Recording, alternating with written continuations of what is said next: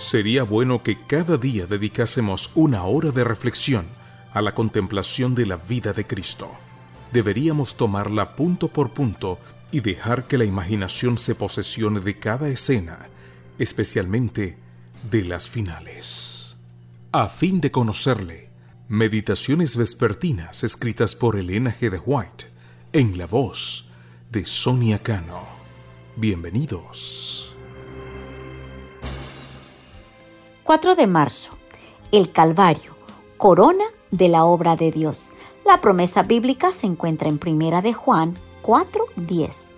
En esto consiste el amor, no en que nosotros hayamos amado a Dios, sino en que Él nos amó a nosotros y envió a su Hijo en propiciación por nuestros pecados. El amor de Dios fue el tema de Cristo cuando hablaba de su misión y de su obra.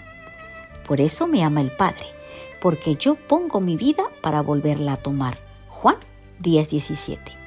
Mi Padre te ama a ti con un amor tan ilimitado, pero me ama a mí más porque ha dado mi vida para redimirte.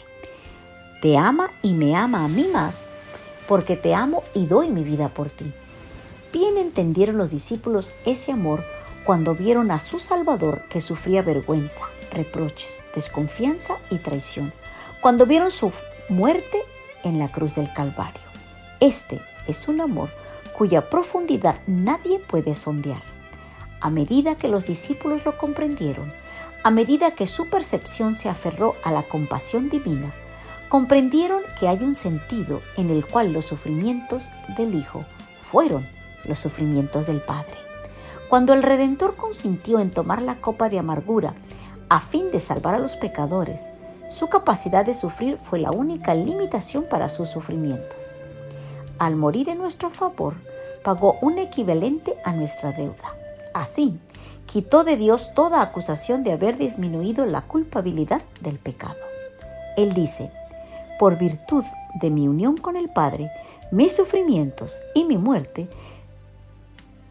me capacitan para pagar el castigo del pecado. Por mi muerte se elimina una restricción de su amor. Su gracia puede actuar con eficacia ilimitada.